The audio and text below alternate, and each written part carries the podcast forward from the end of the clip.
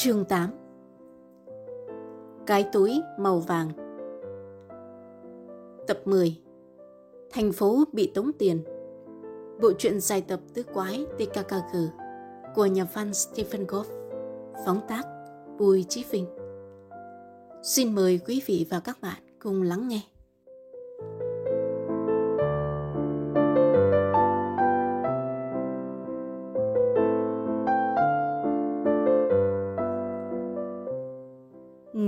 Viên siêu thị mặc áo măng tô màu nâu.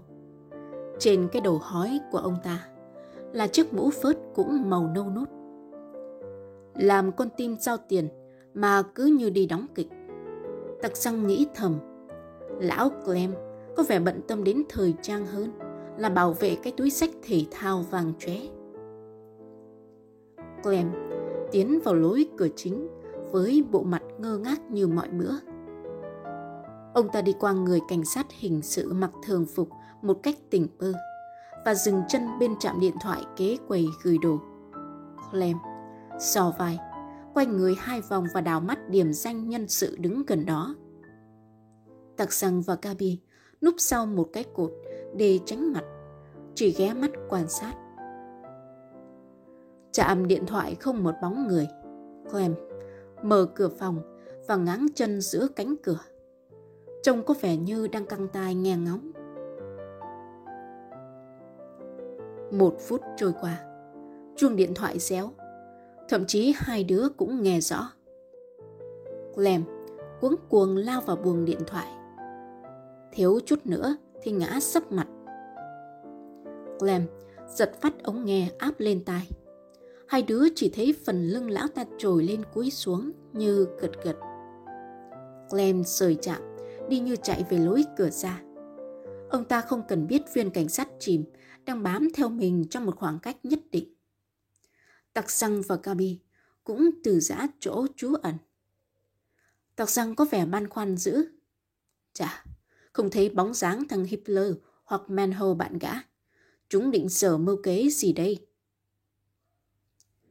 Clem băng qua đường để đến bãi đậu xe. Chúng chỉ đạo đường đi nước bước ư. Tặc răng đang tìm lời giải đáp thì hai thằng chiến hữu Carl và Dirk phóng tới. Mặt mũi tụi nó đỏ gay. Carl nheo nheo mắt. Thành tra Glockner ngồi trên chiếc xe trắng đầu tiên. Có lẽ ông ấy sắp nổ máy. Tao hồi hộp quá. Làm sao không hồi hộp được hả Carl? Tao còn chưa rõ nội dung cuộc điện đàm nói gì. Trong lúc đó, thì lão Clem đi vòng vòng giữa hàng loạt chiếc xe hơi đang đậu để tìm một bảng số xe cần thiết, theo chỉ thị từ xa. À, đây rồi. Chiếc Opel màu xanh lam đã lọt vào thước ngắm của lão. Clem mở cốp, bỏ cái túi màu vàng vô và đóng sập cốp xe. Ông ta trèo lên buồng lái quá dễ dàng vì cửa không hề khóa. Tặc xăng sực tỉnh, hắn nói nhanh như gió. Tao phải theo lão đây. Trong chớp mắt, hắn đã bỏ xa các chiến hữu bằng tốc độ của một vận động viên ưu hạng. Hắn vừa nhảy lên chiếc xe đạp, thì Opel cũng bắt đầu lăn bánh. Cuộc rượt đuổi bắt đầu, tặc răng có ưu thế trên các con lộ nội thành. Chiếc xe đạp của hắn thừa sức len lỏi giữa một rừng xe cộ nườm nượp, chưa kể việc những ngã tư đèn xanh đèn đỏ sẽ ủng hộ hắn. Hắn chỉ sợ lão Clem hẹn một địa điểm nào đó ở ngoại thành thì lại chơi. Hắn không tài thánh nào đầy con ngựa sắt của mình chạy tới 80 cây số một giờ được. Tại trung tâm thành phố, thứ tự đã được dàn xếp. Chiếc Opel đi đầu tiên, sau đó là chiếc BMW của thanh tra Glockner và hai vị cảnh sát. Cuối cùng là xe đạp của tặc xăng. Ra đến một khu vực khá yên tĩnh, Clem bắt đầu tăng tốc. Lão và Glockner đều phóng phùn phụt, chỉ đáng thương cho tặc rằng Hắn đối đầu tới ba thứ, do lạnh, nước mắt giàn rụa vì gió tạt và vành tai thì lạnh buốt như bị cắn cụt. Hắn bay trên mặt đường bằng quần chân đạp khủng khiếp, khiến vài khách bộ hành đi ngang nhìn thấy cũng phải lắc đầu. Thực là công giá tràng Hai chiếc xe hơi đã biến mất. Tuy nhiên, tặc xăng lại dành khu vực này. Hắn hiểu đây là khu ngoại ô với những căn nhà nho nhỏ, mảnh vườn mini phù hợp với túi tiền của những người có thu nhập thấp. Việc tìm lại bóng dáng của lão Clem chỉ còn là vấn đề thời gian. Y như ý nghĩ của hắn. Kìa kìa, lão Clem đã dừng chiếc xe Opel sau một vườn hoa tàn úa trong tiết thu. Hắn lập tức dừng lại trong khoảng cách gần 400 mét, khoảng cách vừa đủ để dễ bề quan sát. Chiếc BMW của cảnh sát cũng đậu ven đường, chỉ cách chiếc Opel chừng trăm mét. Thực rằng thế thanh tra Glockner đã bước xuống, còn lão Clem ư. Lão thản nhiên đi vòng ra sau cốp xe, liếc chiếc BMW một cách thật khinh thị, rồi lấy chiếc túi thể thao màu vàng rất thong thả và đi một mạch dọc con phố, không thèm hất ra sau một cái ngoái đầu. Con đường lão đang lầm lũi bước sẽ dẫn đến những mảnh vườn nhiều đường ngang ngõ tắt. Tặc răng biết tỏng như thế. Hắn bất lực nhìn lão bốc hơi sau khúc ngoặt thứ nhất và nhún vai đau khổ khi thấy chiếc BMW cũng đang tiếp tục làm nhiệm vụ của mình. Chỉ còn lại hắn và chiếc Opel. Lạ nhỉ, chiếc Opel, chiếc Opel. Nó mang bằng số của thành phố này. Vậy ai là chủ nhân chiếc xe tội phạm đó? Nào, hãy đặt thử mình vào vị trí kẻ tống tiền. Mình đâu có thể dễ dàng nhận tiền trước sự chiếu tướng của cảnh sát được. Mình phải làm một cái gì đó vượt trội hơn. Chứ sao? Phải đánh lừa nhân viên an ninh khỏi chú ý đến món hàng sẽ nhận. Phải điệu hổ ly sơn. Thôi chết rồi. thật sang kinh hoàng, sự phân tích bình tĩnh và khoa học đã đưa lại một kết thúc rõ ràng như tiếng sét giữa trời quang. Miệng hắn khô khốc, hắn chờ đợi sự giải đáp bằng cách dắt xe đạp ẩn mình sau một bụi cây cành lá rậm rạp. Nếu không có gì phản lại suy đoán của hắn vào giờ chót, chắc chắn kẻ tống tiền sẽ hiện ra ngay bây giờ bên cạnh chiếc Opel. Đây rồi, từ con đường hẹp, một người đàn bà chậm chậm đạp xe ra. Bà ta mặc áo măng tô màu sáng và chít khăn trên đầu. Thái độ của bà ta thật kỳ lạ. Cái đầu lắc lư với đôi mắt giáo giác chứng tỏ bà ta không tin vào bất cứ người nào đang di chuyển hoặc đứng lại trên đường. Lẽ nào bà ta sắp làm một chuyện gì bất lương chăng? Tặc răng bẻ các ngón tay răng sắc. Hắn hồi hộp muốn rụng tim lúc người đàn bà tiến lại bãi đậu chiếc xe Opel. Lạy chúa, bà ta đã mở cốp chiếc xe với động tác thành thạo của dân trong nghề. Tặc răng nín thở lúc người đàn bà nhấc chiếc túi thể thao vàng chóe. Một chiếc túi giống hệt chiếc túi mặc lão Clem đã mang đi để đánh lạc hướng cảnh sát. Hắn muốn hét lên sung sướng vì sự phán đoán quá chính xác của mình. Nhưng đành nén lòng ngậm miệng bởi vì người đàn bà đã nhanh nhẹn ấn cái túi vàng vô một bọc ni lông và buộc chặt vào sau xe. Ung dung và nhàn rỗi như một bà nội trợ gương mẫu về chợ. Tặc răng đạp theo sau xe người đàn bà. Tốc độ lớn nhất của bà ta cũng chỉ bằng những cú nhấn nhẹ nhàng xuống pedal của hắn. Cuộc đấu trí lại tiếp tục, nhưng lần này trôi chảy hơn. Rõ ràng bọn tống tiền đã chuẩn bị sẵn một cái túi màu vàng nhồi đầy rơm hoặc giấy trong cốp chiếc xe Opel và điện thoại cho Clem ôm theo cái túi đó. Chúng đã dụ cảnh sát bằng kế điệu hổ ly sơn cho chiếc BMW bám theo Clem và cái túi giả Đình người đàn bà xa lạ vốn là một thành viên của bọn chúng khoan thai xuất hiện và ẵm gọn con mồi. Mưu mô khá đó, đơn giản mà hiệu quả. Có điều chúng đã không tính đến tụi mình. Và ơn Chúa, bữa nay mình lại khá mình mẫn. Tặc răng khoái chí nghĩ thầm. Tặc răng rượt đuổi người đàn bà chừng 10 phút để đến phố Fritz Muller. Hắn đã tính trước rằng bà ta sẽ thủ tiêu chiếc xe đạp đang đi và trèo lên một chiếc xe hơi của đồng bọn đang đến đón. Vậy mà, chật lất, người đàn bà dắt xe vào cổng một khu nhà nhỏ được vây bọc bởi hàng dậu cao, rậm rịt. Tặc răng đứng trước cổng, mắt như hoa lên vì tấm bảng đồng trên cánh cổng. Coi, Tên của chủ nhà trên tấm bằng đồng rõ ràng như một cú nốc ao, làm tối sầm mặt mũi hắn. Không ai khác hơn là lão Clem. Đúng ra phải đọc là Richard Matilda Clem. Trời ạ! À, ai mà ngờ lão nhân viên chết nhát của siêu thị đế vương lại chính là kẻ tống tiền.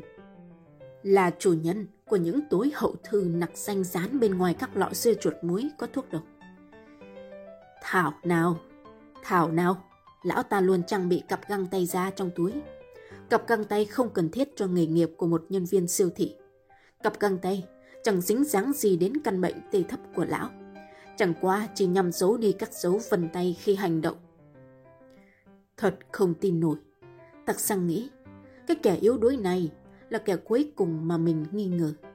Nhưng có thể mụ Matilda này mới là kẻ nghĩ ra mọi chuyện. Để coi mụ làm gì tiếp theo nào. Tặc răng ngó vào cổng quan sát mụ Matilda. Mụ dựng xe đạp và biến mất ở sau vườn. Tặc răng trèo qua cổng vô trong như một cái bóng. Hắn vòng ra sau nhà kho núp vào một chỗ khuất, ngắm nghía mảnh vườn sơ xác. Lá rụng ngập nhưng thảm cỏ không được chăm sóc, chứng tỏ vợ chồng lão Clem rất hờ hững với cái thú làm vườn. Matilda đứng cách hắn không quá 5 mét. Mụ để yên cái túi ni lông vừa ấm gọn và cúi xuống lắc lắc một vật gì đó dưới bụi rậm. Mụ ta đã đào sẵn một cái hang động trăng. Ồ, một cái thùng được chôn sâu dưới đất. Người đàn bà nhấc nắp thùng được ngụy trang đầy lá và cỏ dại qua một bên, thả bọc ni lông vào và dùng chân dậm mạnh cho gọn ghẽ, rồi khoan khoái đậy nắp thùng. Bây giờ thì đố ai phân biệt nổi màng cỏ nào là chỗ chứa túi tiền và màng cỏ nào là tinh khiết. Tặc răng lắc đầu, hèn chi, vợ chồng lão cứ để mặc chẳng thèm để ý đến mảnh vườn, cỏ càng um tùm thì tội lỗi càng kín đáo. Đã đến lúc rút quần, hắn rón rén quay lại chỗ chiếc xe đạp và phóng phèo về bãi đậu chiếc xe Opel. Từ xa hắn đã điểm danh đủ mặt, thanh tra Glockner, nhị vị cảnh sát đồng sự và Richard Clem. Lão Clem đóng kịch tuyệt hào với khuôn mặt vừa ngoan cố vừa sượng sùng. Tặc xăng dừng xe giữa hai chiếc Opel và BMW. Hắn khoanh tay, giả vờ lơ đãng theo dõi câu chuyện. Nhưng thanh tra Glockner đều có dễ dàng bỏ qua hắn. Ông nói, chú đã biết thế nào bằng các cháu cũng tham gia vụ này. Chú đã thấy cháu trong kính chiếu hậu. Ông quay sang Clem, gằn giọng. Tại sao anh không ra ám hiệu cho chúng tôi khi biết số tiền thật vẫn còn nằm trong cốp xe, hả? Clem, dãy nảy lên như đìa phải vui. Ai sẽ chịu trách nhiệm về cái chết của tôi? Đâu phải các ông, đúng không? Tên tống tiền đã dọa giết hết gia đình tôi nếu tôi có một cử chỉ gì làm cho các ông nghi ngờ. Ôi, tôi đâu có muốn các ông bám theo tôi vô ích như vậy. Anh cộng tác với bọn cướp tốt đấy. Một nhân viên an ninh nháy mắt với Glockner.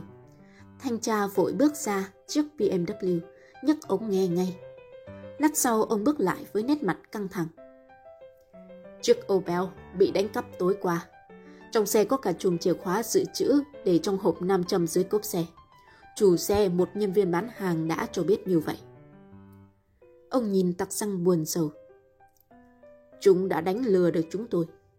Tiếc là tụi chú nhận ra mánh khoe ấy quá muộn. Thì ra trong cốp xe có hai cái túi giống hệt nhau, tặc răng à.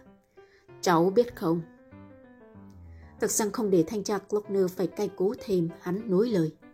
Cháu biết rồi, thưa chú. Ông Wagner ngó hắn lom lom. Cháu biết cái gì vậy? Biết rằng tên tống tiền đã... Đó là một mụ đàn bà. Kẻ đã lấy túi tiền là một mụ đàn bà, thưa chú.